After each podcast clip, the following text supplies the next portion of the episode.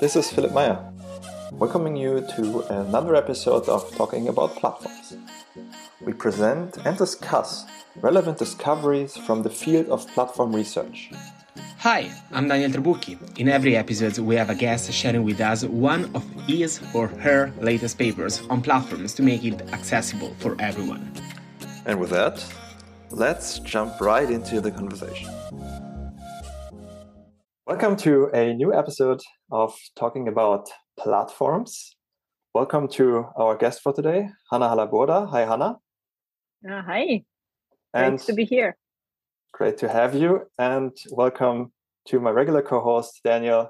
Hi, Daniel. Hi, Philip. Hi, Hanna. As always, let me quickly introduce today's guest. Hanna is an economist. She worked as a senior economist for the Bank of Canada for over 7 years. And in 2019, joined the NYU Stern School of Business as an associate professor of technology, operations, and statistics. Her research is focused on, I would say, two core topics that we hopefully will both touch and then hopefully even combine in the end, which is competition between digital platforms. And since 2011, like since the early days, I would say, Hanna is also doing a lot of very interesting work in the field of digital currencies and blockchain technology. Hanna, did I forget something important? Would you like to add something, or I think that summarizes it very well. Thank you. All right, great. Daniel, as always, with this exciting guest, what would be your first opening question? It will be the usual question. I guess our listeners at this point probably know it. You know, the main idea behind the podcast is having people that talking about platforms together. And the first question that I usually ask is kind of double-edged, which is what brought you to the world of platforms? So how you arrived to study these kind of businesses.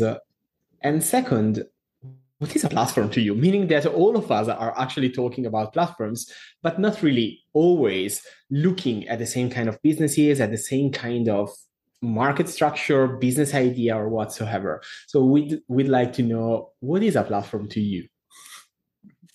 So my very first interaction with platforms, and this is what got me into this into the topic of studying platform competition, was in fact dating platforms. So specifically eHarmony competing with match.com, with OKCupid. And for me, platforms are places where people of similar or different kinds meet together, and they need to be matching in a way. So there may be one-to-one matching, it may be one-to-many matching. So later I moved on to studying video game consoles like Xbox and PlayStation, where one gamer can play multiple games and one developer can produce multiple games and so on. And the dating market, as we understand it, we think about a one-to-one matching. And I already knew about platforms and platform competition from work of Jean Tirole and his co-authors, and it was really, I found it really interesting. But when I was writing, so my very first case when I joined HBS was on eHarmony. And this was because I was looking at the matching and the one-to-one matching, or, you know, looking for jobs, and therefore, you know, a similar matching mechanism is, as I saw it, is happening in dating market. You know, economists looking at the world, right? Workers and firms, or dating market, the same thing, right? So I looked at eHarmony, and then. And later video games. And I said, well, there are really interesting forces when it comes to competition of not just platforms, but how this competition, you know, plays out depends how people or agents compete within the platform, either on the same side or they do not compete on the same side. There may be positive network effects on the same side. They may be competing on the same side. They always care about the other side. And how this competition plays out tells us about what will be the competitive structure in the market. Are we going to have multiple platforms coexisting? Are we going to have just one platform taking the whole market? And I thought those questions are being quite interesting. And it led to questions how to design a platform in this competitive environment. Because if we think about those forces between different people on the same platform, maybe the platform should limit the number of potential candidates that you see rather than open it up and be as big as possible. So this is what brought me to the whole realm of platforms. And of course, later the questions multiplied and there were many other questions, how information plays a role in platform competition and platform operation, platform design, and so on. And going back to the question, what is platform for me? It's a place where people meet and match. And, people broadly, agents, meet and match. And this is why for me, platforms would be dating markets, would be Uber and Lyft, would be Seamless, right? So this is why, when we're moving to mobile, it actually also changes the competitive forces. And similarly, video games. So those would be the examples of most prototypical platforms for me. Yeah, thank you. Thank you for sharing. I think this leads also very well to the paper that brought my attention to your work, and where you very much look into how agents on accommodation, I think this is the example that you use here, and accommodation platforms behave with a very interesting phenomenon, which is multi-homing on both sides. And the title of the paper is Platform Competition with Multi-Homing on Both Sides, Subsidized or Not? ? It is published in 2020 in Management Science, together with Yanis Bakos. I hope I pronounced this correctly. Hanna, would you be so kind to introduce your exciting work to us and to the audience? Thank you. So, going back to what I said is how mobile, having internet on mobile and having mobile is, it's maybe changing the nature of competition. This was a motivation in a way when it came to this paper. So the very basic argument in platform economics, stating or differentiating platforms from other type of businesses, is the importance of network effects. And if we have two-sided platform where we have two different types of agents, so it could be, for example, heterosexual dating market, men and women. It could be workers and employers. It could be game developers and gamers. When we have those two sides, each side benefits from having more people on the other side. Even if they don't see all of them, they still benefit from having more people on the other side. And this is where this idea that a large platform is going to grow larger or will be able to charge higher prices because it offers better value by providing more people on the other side. And this, the direct consequence of this dynamics is that it may be profit maximizing for a platform to actually subsidize one of the sides, because then it brings more of those agents on one side to the platform, and that allows to charge higher prices on the other side, which more than make up for the subsidy. And without that subsidy, then the platform would be subject to competition or maybe difficult to start and attract users. So what we once this logic has been discovered, it was pretty common for platforms, especially starting platforms, to say we are investing in getting users. We are going to get revenues and profits later on. And right now we're subsidizing the adoption in order to later make it up. So it's fine that we are losing money. And that kind of, we kind of saw it with Uber and Lyft. They were basically trying to grow the market, get the market, and they said once we have a lot of passengers, we are going to have a lot of drivers. We will be able to increase the prices, and we are going to recoup our investments. And what we realized with Yanis is that this argument may not completely follow through when we have multi-homing of users on both sides. And the previous research on platforms would allow for multi-homing, but multi-homing would be at most on one side. So what is multi-homing? Multi-homing would be users who are using both platforms at the same time. So they are, maybe I will go with Lyft or with Uber, or sometimes I may check both of the apps and see where the price is different or whatever the time, or but I can see that at any time. This is multi-homing. But the reason why we have not seen multi-homing on both sides in the past was because typically you would have, so for example, with video games, you would need to buy a video game console. So this would be a bulky thing.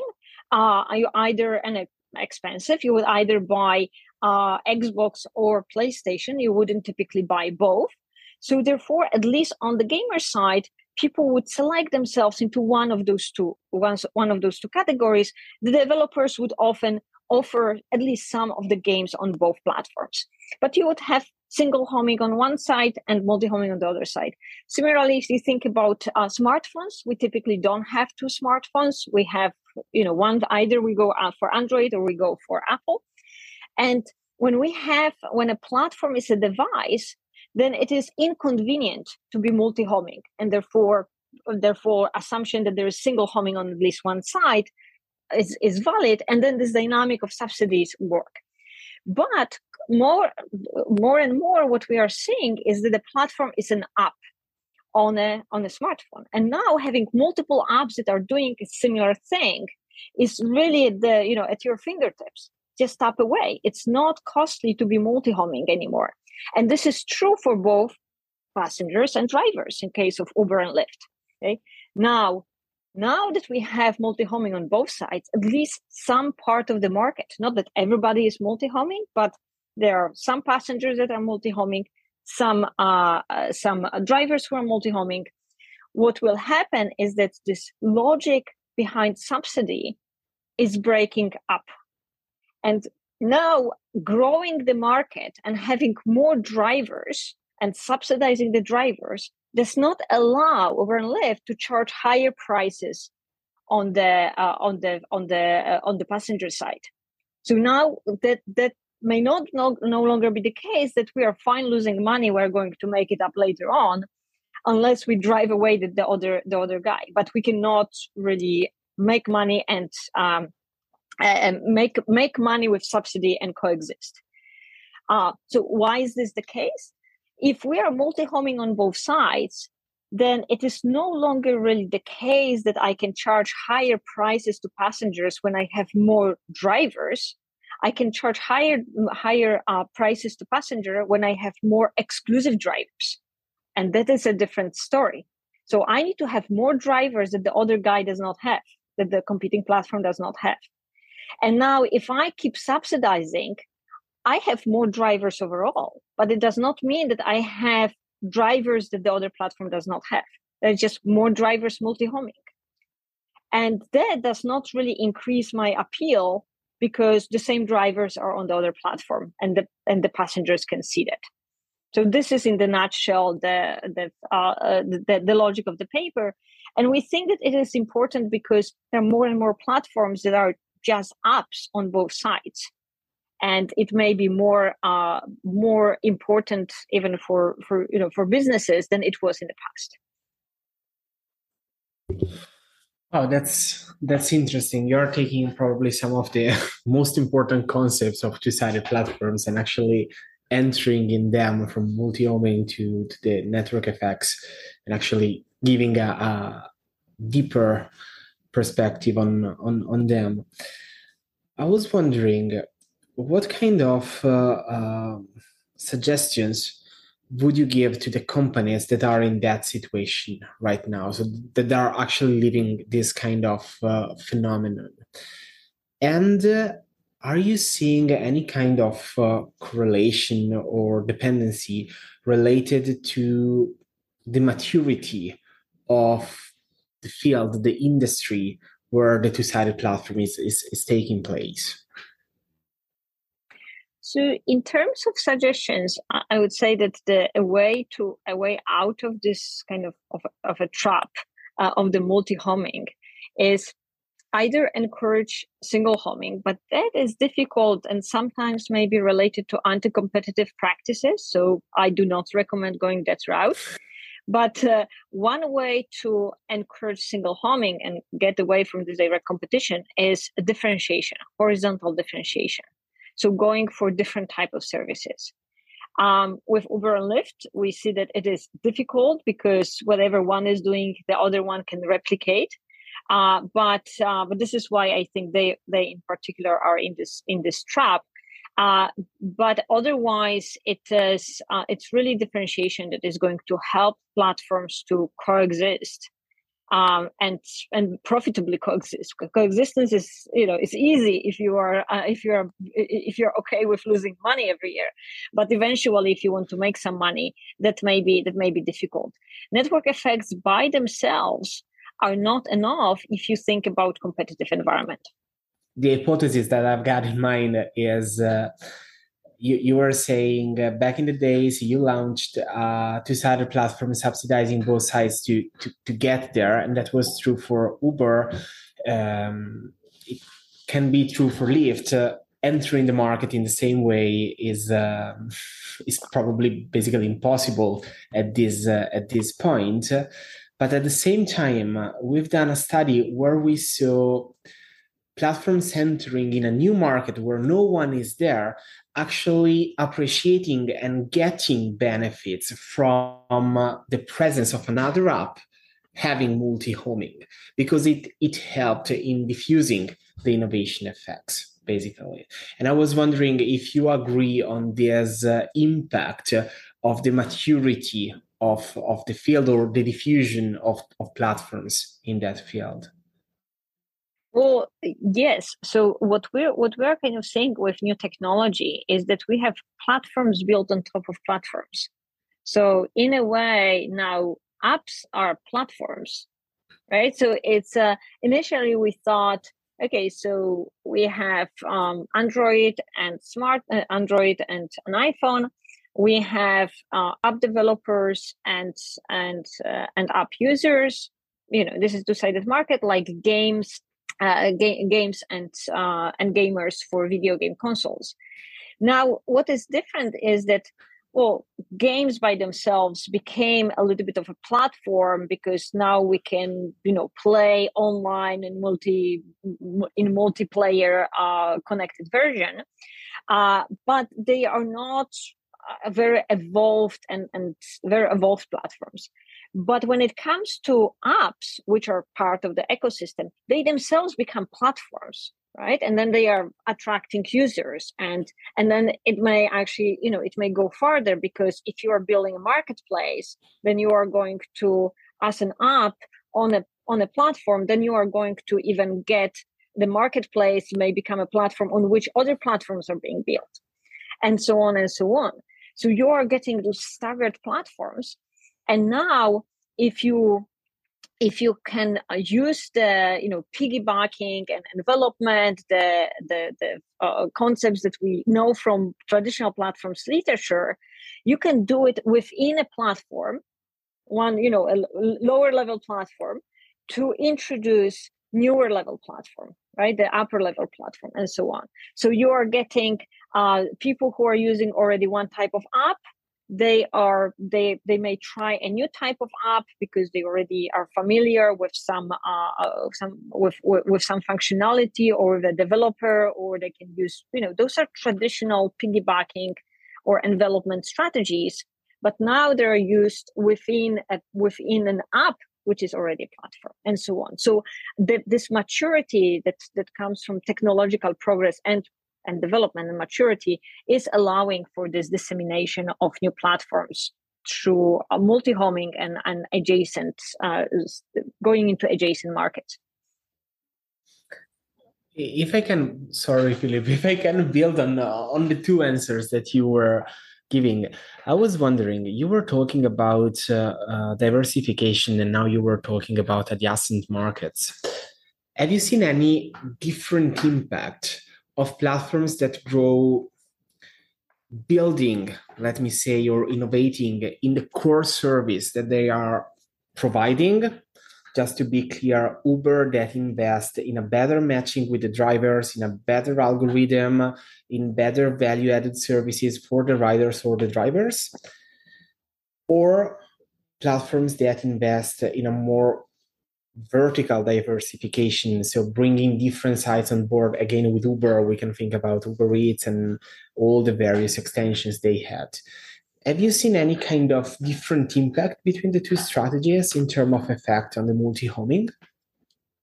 So, well, yes, in the sense that the technological advancements, which is getting a better product, is typically not affecting multi-homing as much. And it may be, you know, what we are observing, it's difficult to get. So when we already have two established products, we're not seeing such a big qualitative difference for us to see the difference. It may be in the future that, you know, either Uber or Lyft gets this patent and will leave everyone in the dust, you know, just as Google showed up with a better way to search the web than AOL and the predecessors, and then basically we forgot about them. So it may happen in the past, but it is difficult.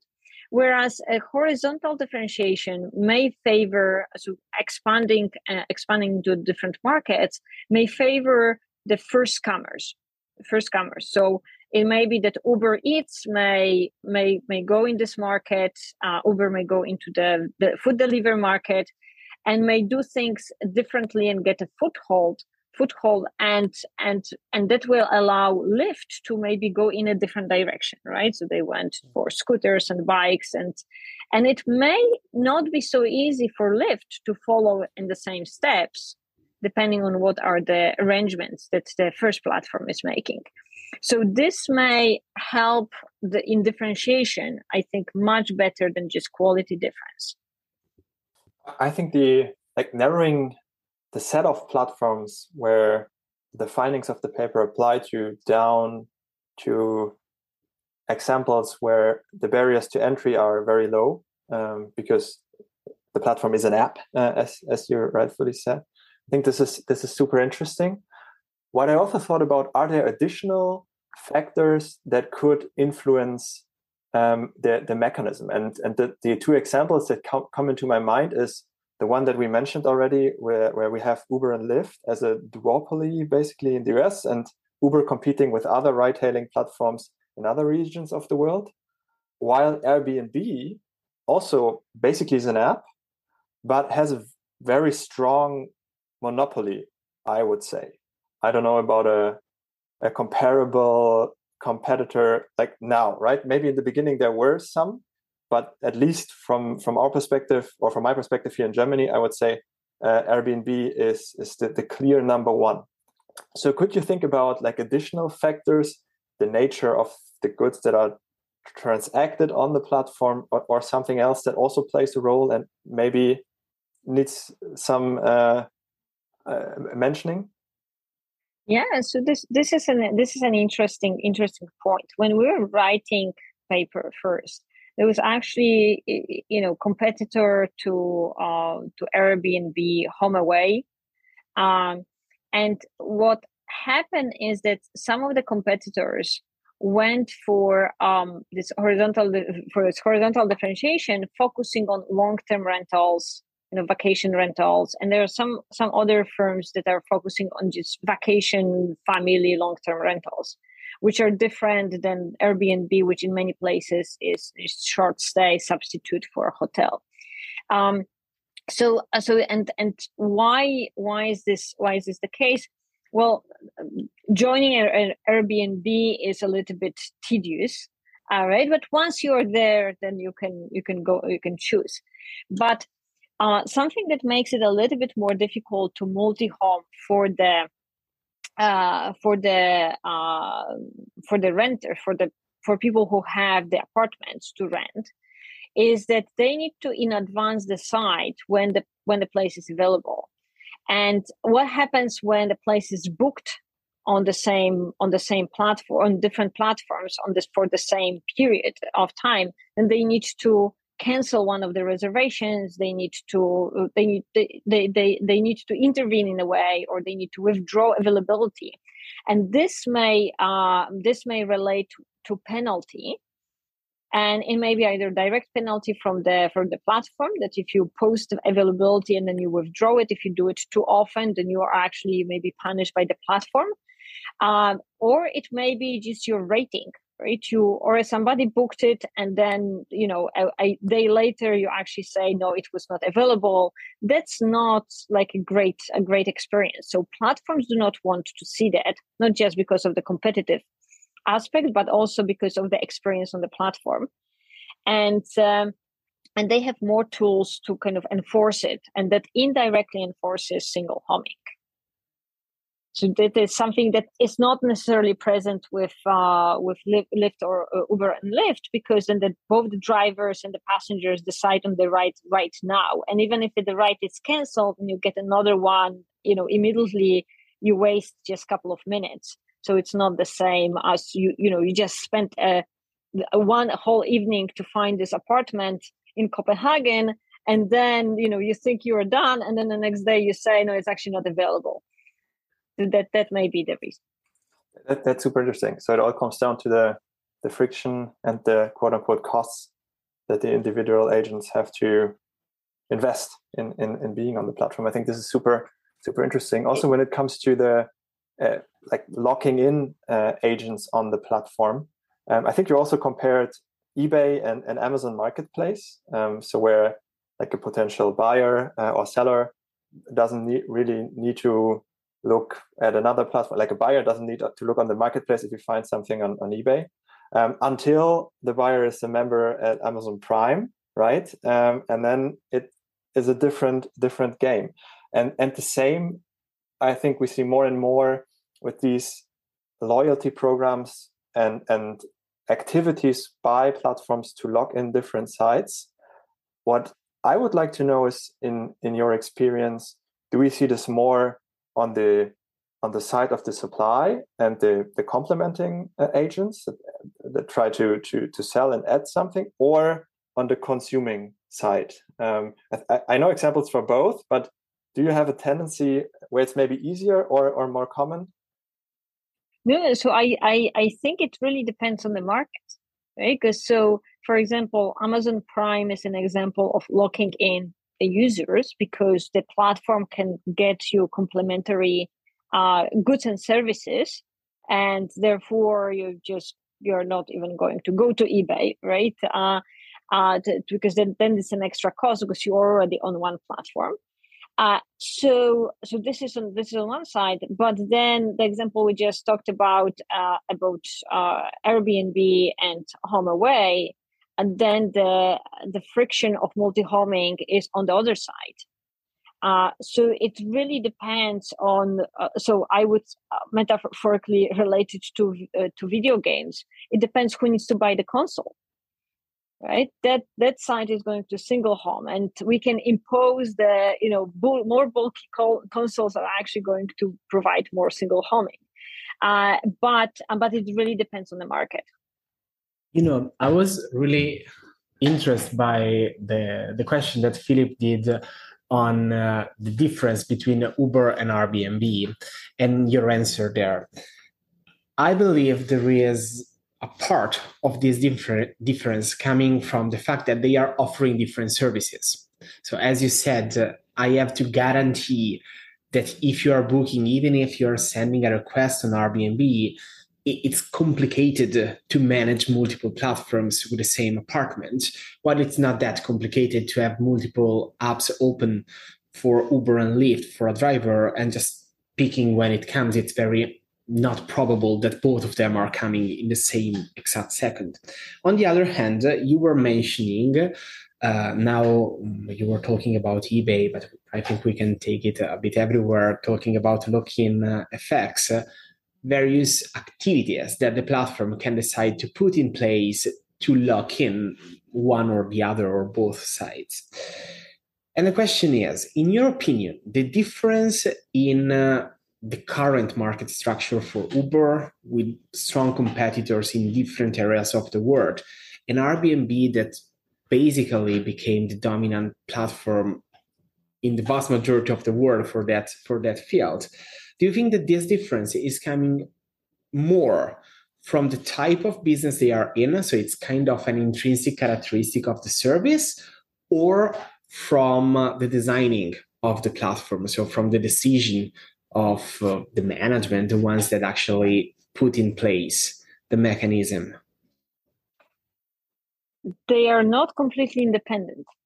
So you may have an underlying difference in the market, right? And I think that it plays a huge role, because think about how much time you are spending searching for Uber and Lyft, right? And how much time you're spending to search apartment on Airbnb or a competitor. And the same, how much time are you going to spend searching for a good on something to buy on eBay or Amazon, right? It's like more considerable investment, and therefore every time you need to redo the search is going to be different. Now, there are things that can be done by management to make the to make those markets who are maybe less more conducive to multi-homing, that make it a little bit less conducive. But I think it's sometimes difficult. So the underlying difference between Airbnb market and Uber market is that you don't want to spend time on Uber platform. You don't want, like, even if they will come up with activities, right? And it's like, yeah, if it's delivering food, I will take it. Right, but if it's or any groceries or something else, but if it's something to to, like, are they going to be playing movies? Are they, like, people don't even really want to set up their music or whatever preferences for the ride, right? You can set up the preferences, but people don't bother. It's going to be a 10-minute ride where I'm going to really set up the music. So people don't want to spend time. If people don't want to spend time, there's little investment in a particular platform, and therefore it's going to be really difficult to overcome that. Whereas in other platforms where there is just naturally more investment coming in, then maybe there is some. If the platform would be in isolation, then the platform may want to limit those frictions, right? But paradoxically, in competitive environment, they are better off not limiting those frictions, right? And not making it super easy, because then it's going to increase multi-homing. But there is some, even no matter how easy it is on Airbnb, you're always going to be reading carefully the reviews you are going to, and so on. So I would say that big chunk is the underlying structure of the market. And now, as with, just like you can create network effects, you can probably decrease the frictions or increase the frictions within certain limits. And here, kind of bundling other goods may be maybe a good idea. And this is like what Uber is doing, for example. I very much like the question, Hanna, that you said, and happy to quote you here in the future, who has to buy the console. That's what it comes down to. And I think we could talk about multi-homing and investment and potential market constellations for another hour or two. But I cannot miss out on the opportunity to also talk about cryptocurrency and blockchain with you. That's why I'd like to come to the second topic. And there, what fascinates you on the topic of blockchain and cryptocurrency? Okay, so how much time do we have? Right? So I would say that there are many different levels that fascinate me. One is the technology itself, and in fact, the fascinating part is the lack of novelty of technology, right? So it's not the technological innovation. That Bitcoin, the first cryptocurrency, and this is where we started talking about blockchain in the popular sphere. Bitcoin was not technologically the elements that went into Bitcoin were not very technologically novel. They were all existing before. It was putting them together and accounting for incentives that made it work. So the interaction of technology and incentives is exactly what is the core of my fascination. So I have enough of technological background to understand that when I first started working on it in 2011, I was, I looked into the description of how Bitcoin is working, and I saw the elements, and I knew that they were already existing before. I have learned about hashing functions and about encryption, public key encryption, and all those elements and distributed databases in my undergrad. So it was the novelty of putting it together in a particular way that accounted for incentives, the combination of it. And I think that what we're seeing in the further development of blockchain technologies is there are other elements of technology, and they are in fact more novel than Bitcoin. Some are developed with the purpose of using it in the blockchain, blockchain technology, smart contracts, new languages, and new types of blockchains. So some of them, and the consensus mechanisms, those are really interesting developments in the field of distributed databases. The field was existing, so it goes back to the late 70s. But we can see new developments there. But it is thinking about blockchain forces thinking about incentives when developing those technological systems in a way that was not there before. And the same happens with later when we take DeFi, when we take DAOs, and so on. So it's really the combination that I think it's really, really cool that I don't see in other spheres of fintech, right? When I think about mobile banking and so on, this is basically services from traditional finance combined with traditional computer science, and it's a nice combination, and it's more useful, but it's not necessarily the interaction of it; it's combination.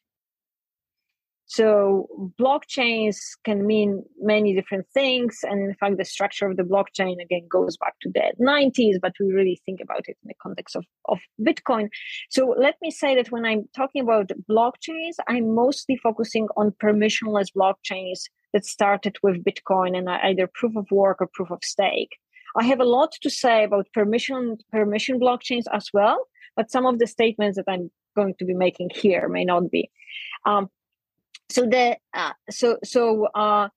permissionless blockchains, especially, are platforms in a sense that you need, and multi-sided platforms, you need users to use the system to provide enough resources for the verifiers, validators, and it may be miners or minters or stakers on the other side, to maintain the system. And you need a lot of those miners or stakers in order for the system to be secure, right? And it's a similar feedback loop as we see in other platforms. So the platform functions well only if there are a lot of users and a lot of miners for the proof of work type of systems. And this is why this is why. Bitcoin, despite being kind of old and clunky, is still the dominant cryptocurrency, right? And I have a paper where we were in 2013 and 14 with Neil Gandal, we're looking at developments of altcoins or those other cryptocurrencies, and we're pointing to technological advancements, and those Novacoin is much better than Bitcoin, it's more secure, it's more, and so on, so on. And for a while, it looked like the other ones are taking on. And then the first mover advantage kind of took over, and Bitcoin became the state dominant coin. And we see this playing out again and again, multiple times, because it is a platform and there are network effects in a way. So this is the first part. There are a lot of interesting concepts, going to supply and demand and how it plays out, and this being a platform. Then we have blockchain. We can build cryptocurrency. We can build crypto tokens, right? And now tokens can be used in platforms, even if the platform itself is not sitting on the blockchain. The platform can use the tokens, and that is kind of an interesting concept. And also, the platform itself may be on smart contracts, using smart contracts in how those tokens may be used in the future.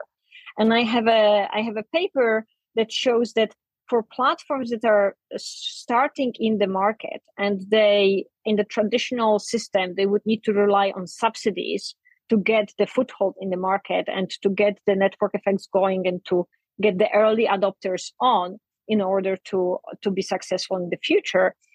That may the funds that are needed for the subsidies may not be available to platforms. Especially if you wanted to start a new platform, blockchain platform, crypto platform in 2015, 2016, would go to a bank and say, I want to start this new business. I need, a couple of millions on loan, and they would never give it to you, right? So instead, those new platforms can issue tokens that are, they may or may not have value in the future, but they are tradable tokens. And because they are based on smart contracts on a permissionless blockchain, that this tradability is going to stay there, even if the platform dies. Okay? And this is what, in a way, if we think about metaverse, right? So how is metaverse different than Second Life that we had a decade ago? It's not really that different, right? It's the same principle, but the technology is different enough that if you are basing your metaverse on the tokens, fungible and non-fungible tokens that are living on a blockchain that is outside of the game, then you at least have this asset. Whether it will be worth something or not, it's another thing. But if the platform falls down, like a metaverse game, as I call them, or Second Life goes down, then all your Linden dollars are gone. When a metaverse platform goes down, you still have your tokens, and they may or may not be useful for something, right? That is, with that, you may actually have a better appeal for people to start using the platform as an experiment, because now they may think there is some chance I will have some asset after, even if it fails. So you can escape the unfavorable beliefs that platforms typically struggle with. The third thing is that the platform itself may be governed by a DAO. So now we are going to governance tokens, right? From fungible, non-fungible, kind of transferable tokens. Now it's governance tokens. And then the question is, if a platform is being governed by the members, is it going to change the performance, the structure, the pricing, as compared to the traditional platform that is managed by a centralized party? So this is kind of a project that I have that is called Will Blockchains Disintermediate Platforms? Well, to summarize all these points is It requires a couple of papers. It's definitely a lot going on and a lot of insights in what you were saying. Let's try to close this chapter of the episode with a sort of role game. Let's pretend to be talking to an innovator that is setting up a platform and is wondering to go for, let me say, classical non-blockchain platform or a blockchain platform, and is really struggling with this decision. What should this guy looking at to go or not for the blockchain, in your opinion? What are the drivers that should push there or not push there?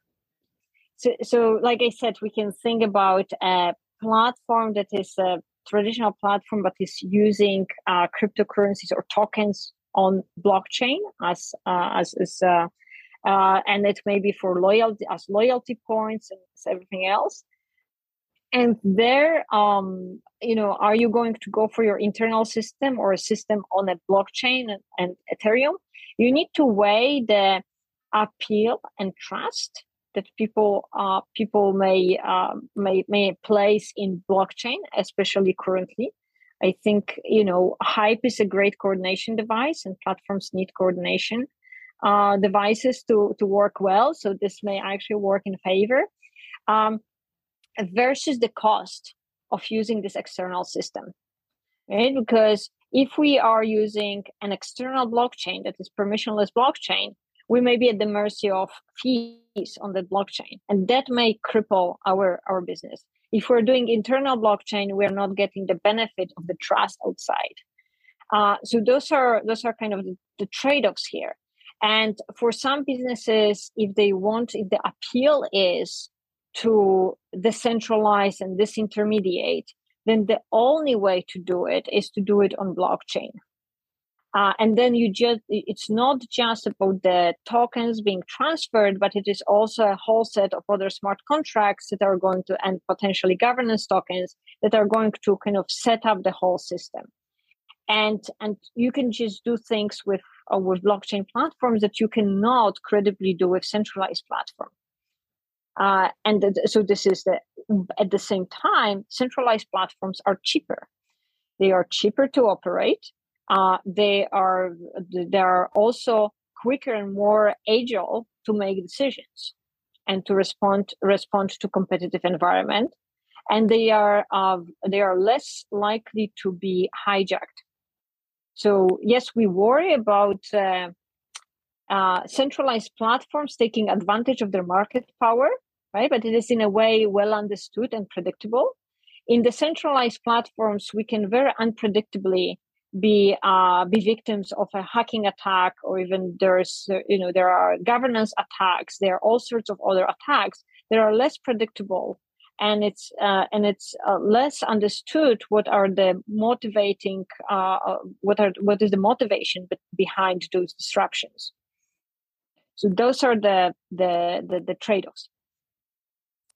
What I found very, very interesting when you were talking about the many connections that we can make to the explanations and discussions of the, like, quote unquote traditional or centralized platforms that we were talking about before, right? Having the Bitcoin blockchain or the Ethereum ecosystem as also enable us to build on with additional applications or platforms that lower entry barriers, lower friction, and lower the costs of adoption for different actors. Very similar to the iPhone and the app stores and apps in the centralized platform arena. When you think about the future, your future work, future research opportunities in the intersection of blockchain and cryptocurrencies and platform research, or coming from interesting findings from platform research and assumptions that we have. What do you see on this path? What lies ahead? And maybe what are you really like thinking about, and what kind of questions are you're nagging on right now?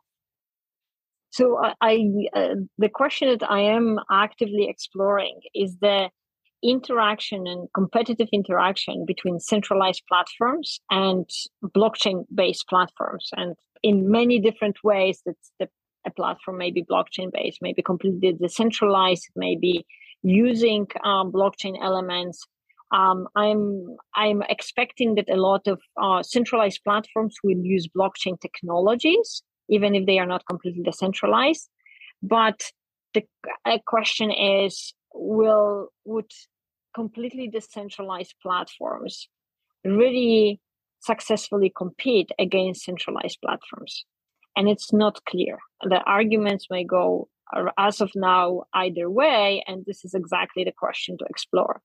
And a lot of proponents of blockchains would like to believe that yes, the blockchains are going to be successfully disintermediating traditional platforms. But what I am seeing, and I have seen in this technology from the beginning, is a similar promise that internet held of disintermediation and decentralization and democratization.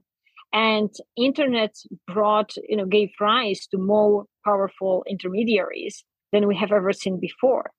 And my question is, will blockchain, promising even more decentralization, disintermediation, democratization, will it end up with even more powerful intermediaries? What a wonderful question to end on and to leave open and to explore in the future. Hanna, that was a wonderful discussion. I definitely learned a lot and very much look forward to dig even deeper into your work and follow your work. And before we close, that will be my final question. If listeners want to learn more about what you're doing and also follow and maybe even get in touch, what's the best way to interact with you and don't miss out on interesting new publications? I'm on Twitter. I'm on LinkedIn. It's easy to find me. And it is also just as easy to shoot me an email. And if you just Google my name, my email will pop up. And I may be delayed with answering emails, but I'm always happy to interact. Wonderful. And yeah, the only thing I can say is thank you so much. Thank you for being on Talking About Platforms. Thank you. So thank you for having me. I had a lot of fun. Thank you very much, Hanna. Thank you for listening to this episode of Talking About Platforms. To support our work, you can rate the episode or leave a comment on your favorite podcast app. And don't forget to hit the follow button so you don't miss out the coming episodes. If you want to look up at the papers we have discussed or other topics we addressed, visit talkingaboutplatforms.com. There you can find the show notes and get in touch with us. Until next time, when we're again talking about platforms.